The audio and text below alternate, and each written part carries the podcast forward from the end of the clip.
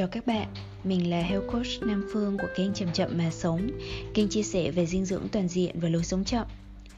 Các bạn ơi, hiện nay công việc của Phương là giúp đỡ các bạn trẻ đang tìm kiếm mục đích sống của mình và sống với mục đích đó. Nhưng lại gặp vô số trục trặc khiến cứ bị stress, mất năng lượng và tụt động lực. Và một trong những câu hỏi mà các bạn hay băn khoăn đưa ra là Làm sao em kiếm được đam mê của mình? Hôm nay, Phương sẽ bàn về chủ đề này nhưng trước khi đưa ra một số gợi ý, Phương xin phép đặt một câu hỏi mang tính phản tư cho bạn. Liệu đam mê có phải là thứ để kiếm tìm hay không? Hay đã đến lúc ngừng tìm kiếm đam mê? Nghe hơi phản trực giác, nhưng chẳng phải là chúng ta hay được khuyên rằng hãy sống và làm việc với tất cả niềm đam mê của bạn hay sao? Lời khuyên này phổ biến trong thế hệ trẻ chúng ta đến mức Nguyên nhân hàng đầu cho thực trạng lạc lối của các bạn trẻ hiện nay, theo Phương, là vì họ không tìm được cái gọi là đam mê. Như thế, đam mê là chìa khóa mà khi tìm được thì sẽ mở được một cái loại ổ khóa nào đó và giúp ta giải quyết tất tật cái mớ bồng bông bên trong mình. Và như thế là khi có được cái gọi là đam mê đó, cuộc đời bỗng nhiên tươi đẹp và có ý nghĩa. Vì vậy mà chúng ta không ngớt tìm kiếm đam mê. Chúng ta trải nghiệm thứ này, thứ nọ, mỗi thứ một ít. Và rồi chúng ta chẳng thấy mình đam mê với cái gì cả. Thế là chúng ta hoang mang, lạc lối. Nhưng có thật là đam mê màu nhiệm như vậy không? Mình hãy cùng bắt đầu một cái quá trình phản tư nhé. Đầu tiên, hãy nhìn vào những con người mà có đam mê. Bạn hay ngưỡng mộ ghen tị tự hỏi, tự quan sát xem thực sự họ có đang hạnh phúc hay không. Họ có thể đánh mất, hy sinh hay thỏa hiệp với những điều gì trong quá trình theo đuổi đam mê đó. Đó có thực sự là đam mê do tự thân họ có, hay họ làm việc hùng hục để chứng tỏ điều gì? Bạn đừng hiểu lầm là mình đang phê bình hay đánh giá bất kỳ một ai nhé. Đó chỉ là một số câu hỏi kích thích tư duy phản biện mà thôi trong cuộc sống. Một trong những điều mình thích chứng kiến nhất là một khi ai đó làm một cái gì đó một cách rất là mê say. Không đợi đến khi có kết quả nào mà ngay cái quá trình làm việc đã khiến họ hạnh phúc rồi. Điều đó thật tuyệt vời và cũng hiếm có, đúng không? Chính vì thế nên khi chúng ta nhìn vào họ, chúng ta có xu hướng nghĩ rằng, chà, nếu mà mình có thể tìm được một thứ gì đó để làm một cách say mê như vậy thì mình sẽ hạnh phúc. Ở đây chúng ta có hai trường hợp trường hợp thứ nhất là một số người họ có đam mê từ sớm là vì họ có năng khiếu hay thậm chí tài năng thiên bẩm. Họ làm việc gì đó một cách dễ dàng hơn bình thường. Tuy nhiên, hãy lưu ý thật kỹ khi bạn nghiên cứu một người như vậy và nghe họ kể về quá trình làm việc của họ. Bạn sẽ thấy một vài từ khóa lặp đi lặp lại.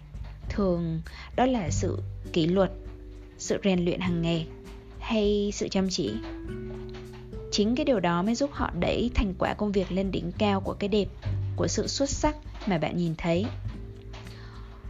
một mặt trái của việc này là đối với nhiều người, họ thường phải hy sinh, phải thỏa hiệp với một số điều quan trọng khác. Trước đây Phương rất hay xem phim tài liệu hoặc đọc hồi ký của những con người có à, tinh thần hăng say với công việc của mình. Ví dụ như là Steve Jobs này, Elon Musk này hay là nhà khoa học Albert Einstein. Và Phương quan sát cả những người bận rộn, đầy đam mê và thành công chung quanh mình nữa. Không phải tất cả nhưng nhiều người trong số họ hay phải đánh đổi chính là sức khỏe và thời gian cạnh người thân và gia đình. Đam mê càng mạnh thì họ càng mau chóng đốt cháy bản thân với đam mê làm việc của mình. Và nếu như không làm được cái việc mà họ rất là giỏi kia thì mình cũng khó hình dung cái việc mà họ sẽ làm là gì có thể họ cũng không hình dung được, cho nên họ sẽ luôn quay trở về với công việc của mình. Bạn cũng thuộc phạm vi những người xung quanh họ ư? Nhiệm vụ của bạn là phải sắp xếp làm sao để có thể hỗ trợ họ thực hiện được công việc của mình. Còn bạn mà là bác sĩ hay người chăm sóc sức khỏe của họ, bạn sẽ cực kỳ nản và không biết phải làm sao để kéo họ ra khỏi cái guồng làm việc điên cuồng, nhân danh đam mê kia đặc biệt là đối với những người có đam mê trong các lĩnh vực đòi hỏi khả năng trí tuệ cao thì họ càng bị quấn vào đó bởi họ không biết phải đối mặt với cảm xúc của mình như thế nào đó là theo lời của Stephen Rogers, chuyên gia của Đại học MIT đang đứng đầu dự án nghiên cứu hiện tượng các nhà khoa học hàng đầu. Họ thường gặp phải vấn đề là họ thường xuyên phải đánh đổi các khả năng về mặt xã hội của mình để có được những giờ nghiên cứu chuyên sâu đầy đam mê kia những người được hưởng lợi từ công việc của họ như chúng ta thì rất ngưỡng mộ. Nhưng nếu là bạn bạn hãy đặt cho mình câu hỏi là bạn có chấp nhận đánh đổi như thế hay không? Tự hỏi mình đi, chuẩn bị cho mình đi, để lỡ đâu một ngày nào đó thứ gì đó cuốn đi hoàn toàn sự chú ý của bạn, thì lúc đó bạn cũng có những cái chiến lược cân bằng cho mình. Nhưng trường hợp thứ hai thì là số đông chúng ta hay có, tức là mình cứ loay hoay tìm kiếm đam mê. Nhưng bạn ạ trong rất rất nhiều trường hợp đam mê, không phải là để đi tìm, mà là thứ có thể tự tạo. Vì sao nào?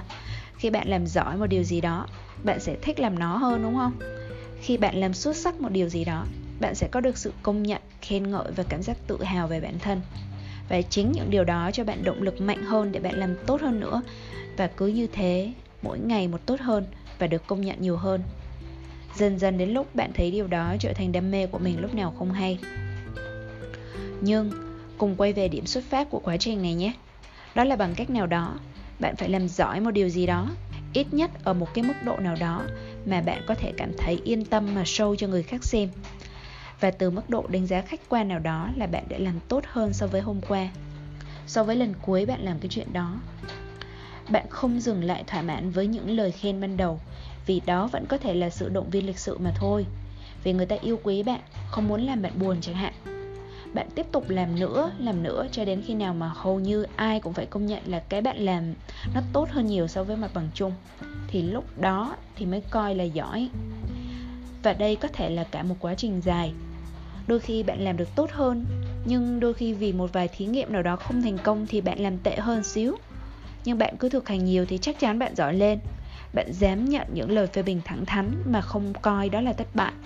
Chỉ coi đó là sự phản hồi hữu ích để cho mình thấy được cái yếu kém ở chỗ nào và mình có thể cải thiện ở chỗ đó ra sao. Rồi bạn làm lại, làm tới, làm lui cho đến khi nào đạt thì thôi. Và đam mê nó hình thành từ đó đó bạn. Đam mê với phần đông chúng ta không phải là cái để đi tìm kiếm ở bên ngoài, mà là cái bạn tự kiến tạo từ chính những vốn liếng sẵn có bên trong mình mình có một công thức như vậy nè. Vốn có sẵn, cộng tự kỷ luật, cộng sự chú tâm. Đánh dấu mũi tên, tạo ra đam mê. Vốn có sẵn, tự kỷ luật, chú tâm, thì đưa đến đam mê. Tức là hãy tận dụng vốn có sẵn và rèn luyện cho bằng được sự tự kỷ luật để duy trì điều đó và hướng 100% sự chú tâm vào việc mình làm. Cho dù đó là điều nhỏ nhất thì lúc đó bạn sẽ thấy đam mê. Vậy thì hãy cùng bị nhỏ ra để phân tích trong công thức này nha. Cái điều đầu tiên là vốn có sẵn và điều thứ hai là sự tự kỷ luật. Ba là sự tự chú tâm. Nhưng trong kỳ này mình sẽ phân tích hai cái đầu thôi là vốn có sẵn và kỷ luật. Thực chất chỉ cần hai trên ba yếu tố này thì nhiều khả năng là bạn sẽ có đam mê rồi đó. Nhưng đam mê này như một ngọn lửa, nó có đốt cháy mình hay không thì cần yếu tố thứ ba để cân bằng lại. Nhưng mình sẽ bàn cái yếu tố này trong kỳ sau. Bây giờ thì phân tích kỹ hai cái yếu tố đầu một chút ha. Yếu tố thứ nhất là vốn có sẵn ở đây thì theo bạn có thể là gì nào? Bây giờ cùng thử ngưng 10 giây để bạn trả lời nhé. Bạn có thể pause lại thêm nếu muốn suy nghĩ thêm. Và bây giờ bắt đầu.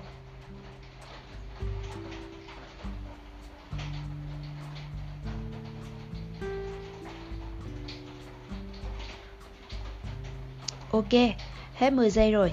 Hy vọng bạn đã động não và có một câu trả lời nào đó.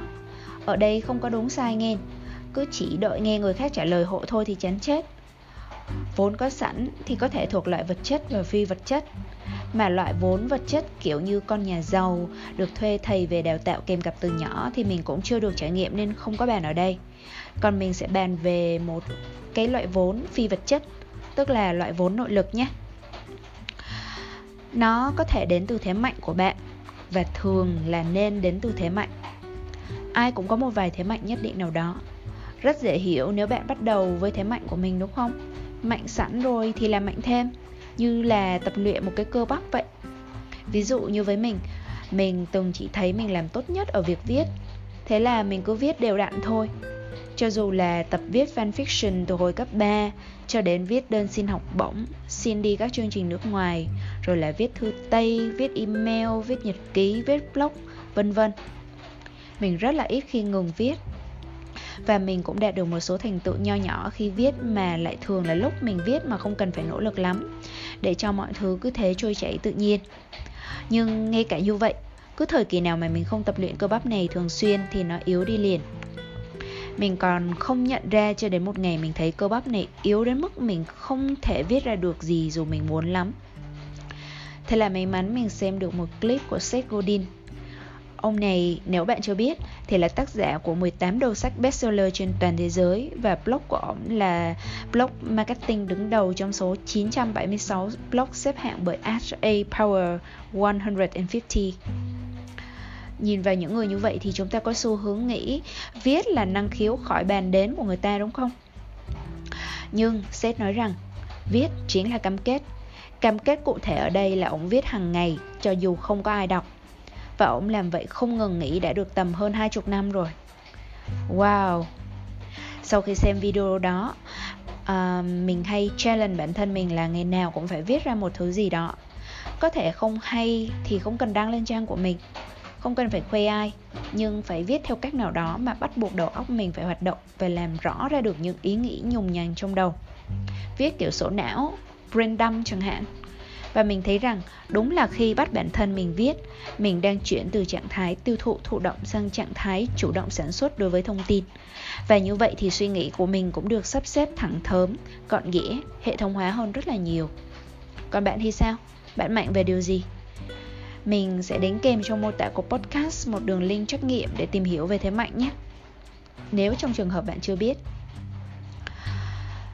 Còn cũng có một cái cách khác. Để sử dụng vốn có sẵn. Và ở đây là điểm yếu của bạn. Vâng bên cạnh việc sử dụng thế mạnh, bạn thậm chí còn có thể tìm được cái vốn có sẵn của mình từ điểm yếu nếu bạn quyết tâm khắc phục nó và kiên trì học hỏi cái này mình không có nói lý thuyết đâu, mà đi ra từ kinh nghiệm của bản thân nè.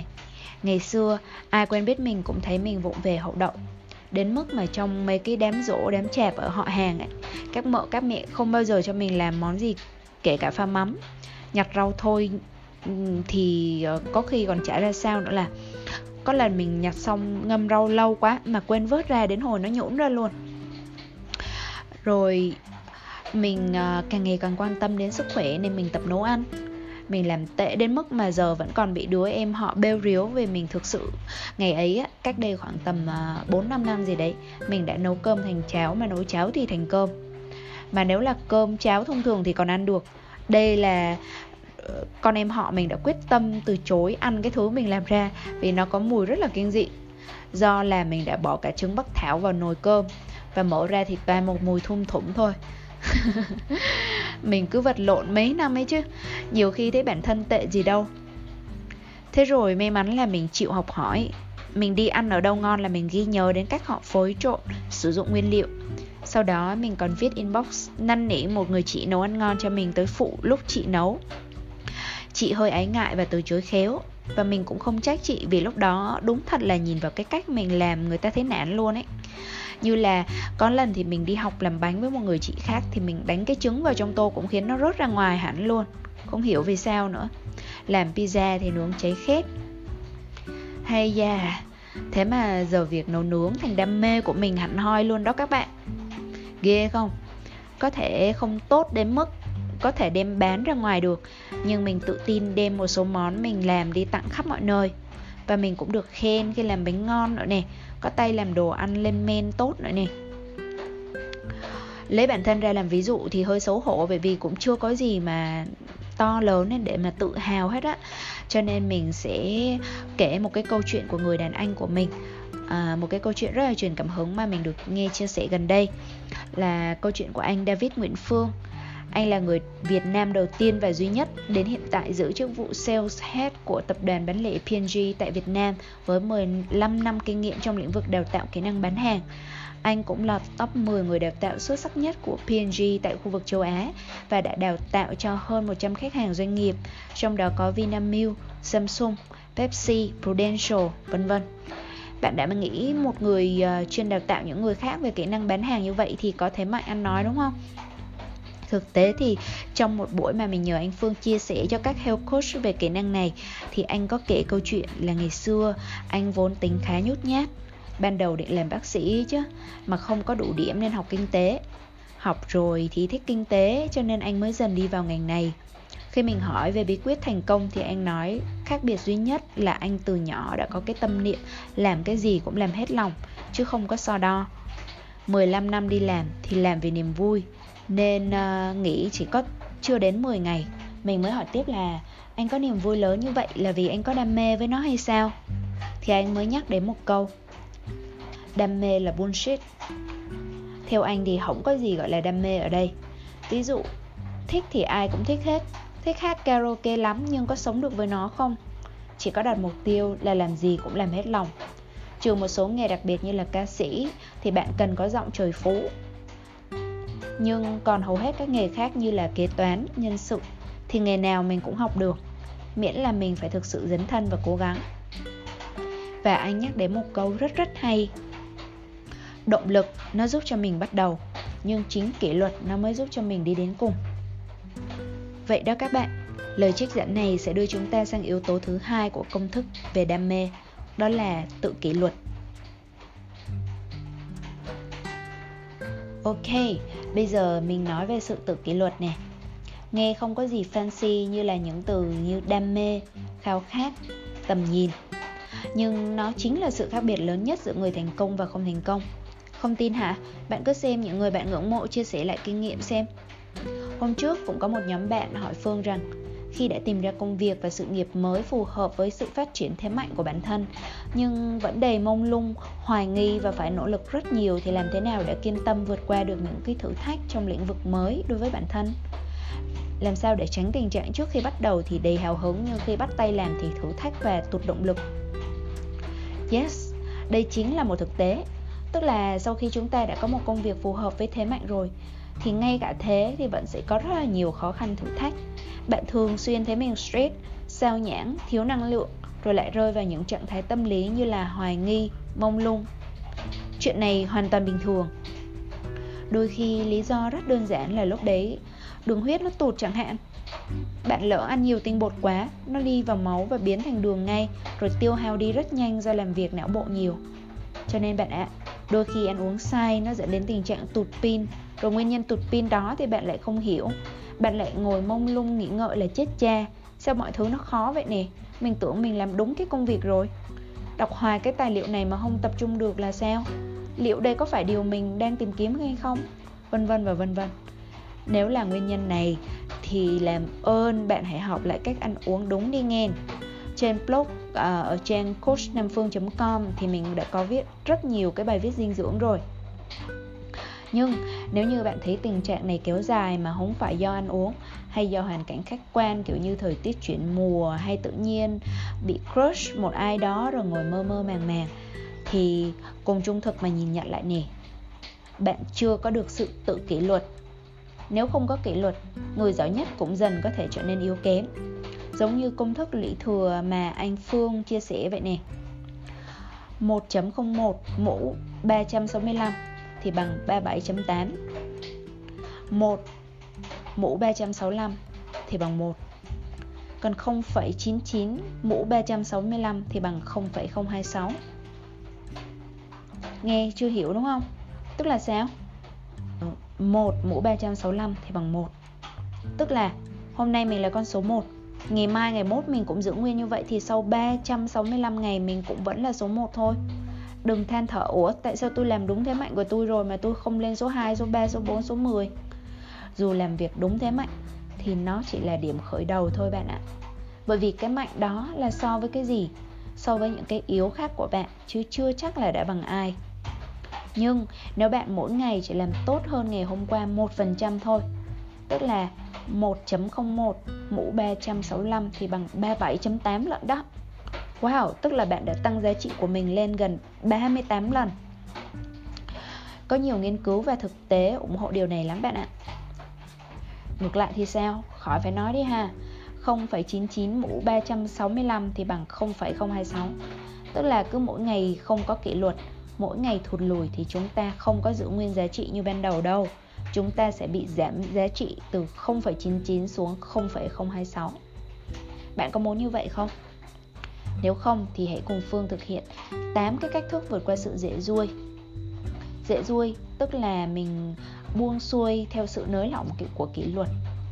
Ngược lại với cái sự tự kỷ luật, Mình chỉ hành động theo bản năng, Theo bất cứ đòi hỏi nào của trạng thái tâm bất thiện, Một cách vô điều kiện mà không có ý định kháng cự lại.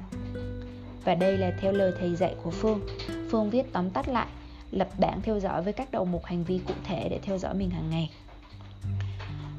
Rồi, bắt đầu nào.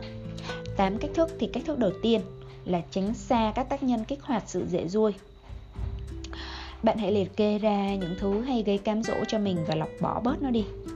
Nếu đang muốn giảm cân mà để cái bánh ngọt ngay trước mặt thì làm sao mà được đúng không? Muốn tập trung làm bài tập làm việc mà cứ để điện thoại kề kề một bên rồi lâu lâu nó tinh một phát báo hiệu video mới ra lò ở trên youtube rồi là phim mới cần xem thì có tập trung được không? Như Phương thì Phương chỉ lấy ra các món đồ thiệt sự cần thiết và để quanh mình thôi. Còn tất tật các thiết bị khác Phương cất hết vào ngăn tủ. Vào phòng là khó nhìn thấy cái thiết bị nào luôn. Nếu bạn cũng dễ bị điện thoại chi phối sự tập trung Giống như Phương á Thì tốt nhất là có một số cách khác Như là bạn uh, cố tình không bắt wifi này Mà dùng 4G này. Khi mà phải mua data thì nó đắt nên tiếc Tiếc thì ít dùng. Đơn giản đúng không? Và ngoài ra thì sự tránh xa kích thích còn thể hiện ở việc là bạn thu thúc giác quan. Bạn đi ngoài đường bạn đừng có nhìn ngó lung tung vào những cái bảng hiệu quảng cáo những câu slogan rồi những cái thông tin hầm bà lằng tạ pí lù. Rồi là ở nhà thì bạn sống tối giản. Bạn hãy uh, làm đơn giản hóa cái cuộc sống của mình à, như vậy á, thì bạn cũng sẽ có nhiều thời gian hơn nhiều năng lượng hơn để mà bạn làm cái việc mà nên làm. Và cuối cùng là bạn có thể tránh xa những người mà cũng hay dễ ruôi hay rủ rê lêu lỏng vô bổ. Bạn chỉ nên chơi với những cái người mà bạn cảm thấy là có cái sự tự kỷ luật tốt ít nhất là bằng bạn. Cái cách thức thứ hai là ngược lại với điều trên tức là bạn hãy tìm cách gần gũi người thiện trí và thường xuyên tiếp xúc với những gì có tác dụng nhắc nhở mình. Một cái bẫy mà phương thấy là chúng ta hay có hay mắc phải là ảo tưởng về ý chí kỷ luật của bản thân mình. Nhất là ở giai đoạn đầu á khi mà mình mới bắt đầu một cái gì đó mới mẻ. Mình hăng say làm việc và cứ nghĩ là cái sự hăng say đó nó cứ duy trì hoài. Nhưng không có đâu. Một là khi chúng ta luôn có uh, gần gũi với những cái người thiện trí á, thì riêng ở cạnh họ thôi thì đã là cái sự tự nhắc nhở rồi. Đôi khi chúng ta lười á, thì ở cạnh họ chúng ta sẽ được lây cái phần chăm chỉ của họ, lây cái tinh thần kiên trì, bền bỉ của họ. Bây giờ thì internet mở rộng ra rất là nhiều lựa chọn. Và vì vậy bạn không có may mắn gần những người tốt đi chăng nữa thì bạn có thể bật internet lên lên nghe, lên xem mà. Chỉ cần cẩn thận chọn lọc những cái nội dung để tiếp thu thôi nha như phương thì youtube. Phương chỉ subscribe những cái kênh có lợi cho sự phát triển của mình thôi. Còn uh, facebook thì phương cài chế độ see first với những người mình thấy đáng học hỏi nhất. Còn lại thì kiên quyết không có xem. Nếu không có may mắn học hỏi trực tiếp từ người này người nọ thì ngay cả vậy thì ta vẫn tự nhắc nhở mình bằng các cách sau đây. Ví dụ như là dán hình ảnh của những cái người truyền cảm hứng cho bạn lên tường dán các câu nhắc nhở các câu trích dẫn truyền cảm hứng cho bạn hoặc là làm tất cả những cái đó. Như phương thì hay hướng dẫn khách hàng của mình làm bảng tầm nhìn vision board. Đó là một cái bảng mà nó là giống như một cái tấm collage bạn uh, đính kèm tất cả những cái điều tổng hợp cho dù là câu nói hay hình ảnh của những cái điều mà khiến cho bạn cảm thấy được truyền cảm hứng hàng ngày nhìn vào đó để mà tự tạo động lực cho mình. Cách thức thứ ba là luyện thói quen trì hoãn và làm chậm mọi việc nghe cũng rất là phản trực giác đúng không? Thường thì tuổi trẻ chúng ta hay nóng vội làm gì cũng muốn làm cho nhanh. Nhưng nhanh khác hiệu quả à nghe. Làm nhanh thì cũng chưa chắc đã đúng việc cần làm. Làm xong một checklist dài các công việc được hoàn thành mà toàn việc vớ vẩn nhỏ nhặt um, không có không có liên quan lắm thì chỉ bằng dành thời gian cân nhắc việc gì thực sự cần làm thực sự quan trọng thì làm ngay chậm chậm, túc tắc, nhiều khi có cái hay bạn ạ. Nó không có nghĩa là trì hoãn hay kém hiệu quả. Tinh thần của chậm chậm mà sống mà mình hay nói đến chính là một nút pause nho nhỏ. Đôi khi chỉ cần một phút thôi. Khi mình chậm lại thì mình có thời gian lắng nghe cảm xúc. Và như Phương đã chia sẻ ở podcast số 2 năng lực lắng nghe cảm xúc, thì cảm xúc có thể là một chỉ dấu báo hiệu xem mình đang thực sự cần gì bên cạnh đó, cảm xúc cũng có thể thúc đẩy mình làm những việc chỉ để phục vụ cho cái ngã mạng của mình. Và chỉ bằng cách lắng nghe thì bạn mới quyết định được chính xác xem con nên làm hay không nên làm cái việc đó. Thầy phương thì dặn phương vậy này là con đừng bao giờ làm và quyết định cái gì quan trọng khi cảm xúc đang ở đỉnh cao, vì lúc đó con không tỉnh táo. Khi đỉnh cao của cảm xúc qua đi rồi mà vẫn thấy đó là việc cần làm, thì lúc đó mới làm và đây là một cái cách mà phương thấy cực kỳ quan trọng, cần phải ứng dụng. Nên phương đã rèn luyện cho mình bằng một công cụ nhắc nhở quan trọng khác là tiếng chuông chánh niệm, bell of mindfulness. Tức là lâu lâu sẽ có chuông đánh lên một tiếng, nhắc nhở bản thân mình quay về với hơi thở và hiện tại đang sống, quay về check in với cái cảm xúc mà mình đang có. Nếu mà cảm xúc mạnh thì không làm. Công cụ này có thể cài cả trong trình duyệt như một extension cũng như trong điện thoại lấy từ app của làng Mai tên là Plum Village. Bạn cứ search trên App Store hay là Play Store nhé. Cách thức thứ tư là rèn luyện sự tự chế trước cám dỗ, bắt đầu từ những việc nhỏ nhất. Tự chế ở đây là self-restraint và self resistance Bạn ạ, à, khả năng tự chế trước mọi cám dỗ và thúc bách của tâm không phải tự nhiên mà có đâu, mà là kết quả của sự rèn luyện thường xuyên, lâu dài. Vấn đề là đừng để bản thân bị động, mà chủ động rèn luyện với những cái điều nhỏ nhất. Ví dụ như, bạn có thể thử đặt chiếc bánh ngọt trước mặt và bấm đồng hồ xem bao lâu thì không chịu nổi vơ lấy nó để ăn. Hoặc bạn có thể cho mình một bài tập là tập kháng cự ít nhất 10 giây trước khi vờ lấy điện thoại xem tin nhắn nếu trong 10 giây đó mà không thấy thì cần thiết thì thôi, để lúc khác xem. Nhắc lại nhé, là thử với những cái điều nhỏ thôi. Yếu thì không ra gió. Đừng có thử với những cái gì có khả năng mang lại hậu quả quá lớn, cám dỗ quá lớn. Lúc đó tôi không chịu trách nhiệm mà nhen Bạn hãy hình dung khả năng tự chế giống như một đội quân phòng vệ bên trong bạn ấy Nếu mà không cho nó rèn luyện thì khi gặp cám dỗ chẳng khác nào bạn mang một cái đội quân mà không có sự huấn luyện gì ra chống địch. Lúc đó thì thắng hay thua nào? Cách thức thứ năm là có chế độ thưởng phạt cho cái đội quân này. Thưởng phạt theo hướng tích cực nhé ví dụ như là nếu như bạn chạy bộ đều đặn được ít nhất 6 trên 7 ngày trong tuần theo mục tiêu đề ra, thì thưởng cho bản thân một buổi dã ngoại ngoài trời với không khí trong lành, tươi mát thay vì thưởng cho mình một cái buổi sáng chủ nhật nằm ươn ra như mèo lười. Như vậy sẽ phản tác dụng. Và tương tự với hình phạt, thì hãy phạt một cách tích cực. Phạt bản thân phải tập thể dục thêm 20 phút nếu tối hôm trước thức khuya xem phim trên Netflix chẳng hạn. Còn nếu bạn không giỏi giám sát bản thân, thì nhiều người làm trọng tài hộ, ghi chép thành bảng biểu, đánh dấu lên đó. Cuối tháng thì bạn thống kê, kiểm điểm hay tặng thưởng rồi điều chỉnh chiến lược. Cách thức thứ sáu là thay thế ý định dễ ruôi thành việc làm ngay một điều tích cực nào đó. Mình thì chưa thấy cái câu nào đúng như cái câu nhàn Covid bất thiện. Cùng trong cái đợt cách ly Covid có người á thì ờ, làm được ra trò một cái điều gì đấy, nhưng có người thì suốt ngày chỉ có than thở thở than mà thôi rồi là người ta phải nghĩ ra đủ trò từ nghiêm túc đến cực kỳ vớ vẩn để mà giữ cho phần đông chúng ta không quá buồn chán vì buồn chán quá thì kiểu gì cũng làm chuyện gây hại cho mình hoặc cho người khác. Như là ăn uống vô độ này chơi video games này xem phim đến khuya này rồi ngồi nghĩ mông lung vớ vẩn rồi lại đâm ra trầm cảm. Hay là um, hai người tập hợp là sinh ra em bé không mong muốn rồi. Hai bạn cần phải thấy rõ sự nguy hiểm và hậu quả của những lúc mà mình hành động chỉ vì quá buồn chán. Vì vậy hãy tập một thói quen cho mình sự năng động luôn tận dụng tối đa thời gian mình có mà không bao giờ ngồi không.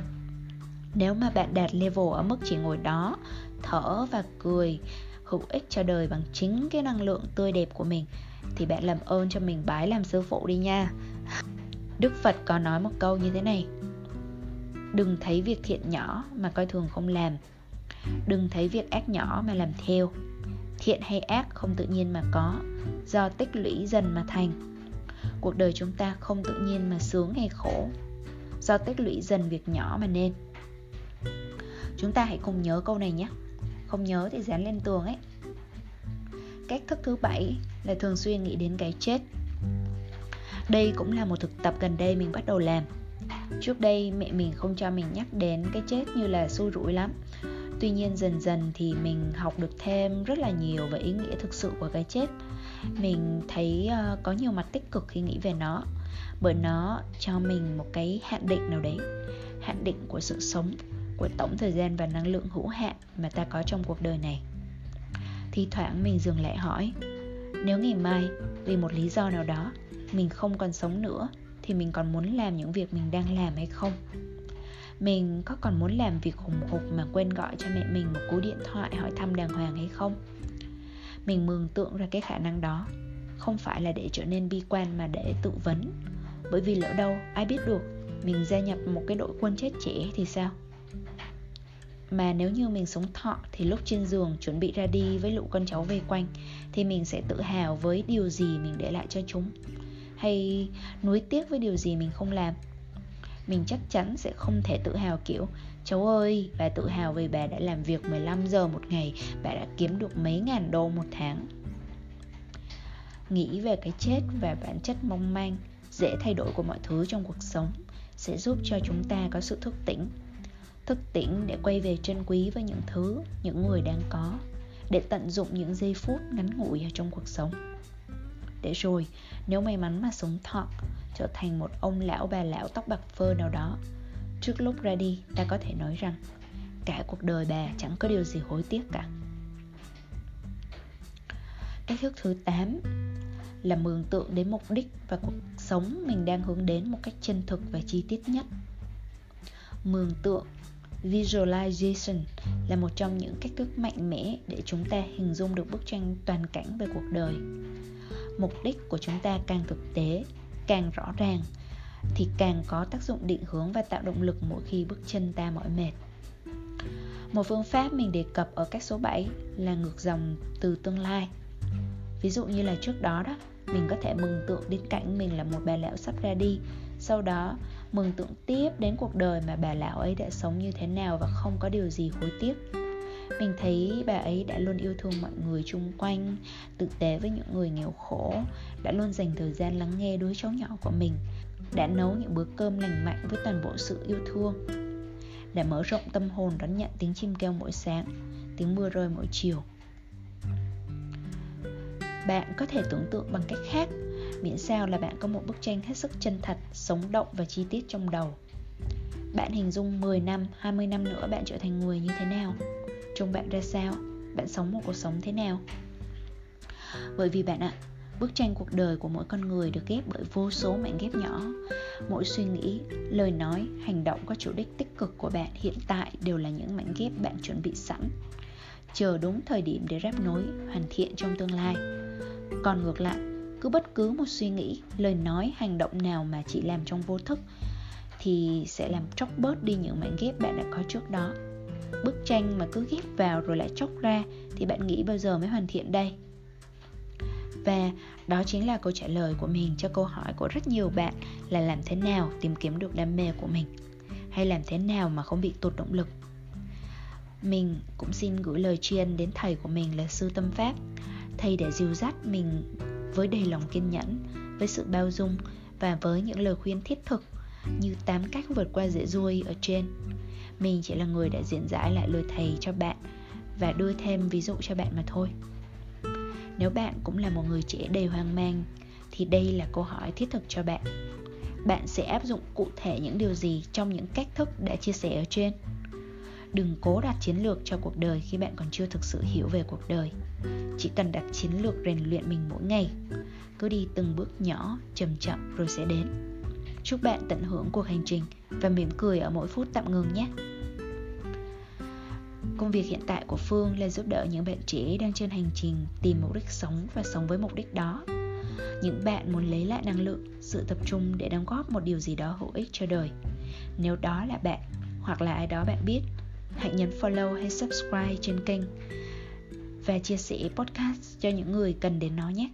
Gửi lời chúc an lành đến bạn. Tạm biệt và hẹn gặp lại. you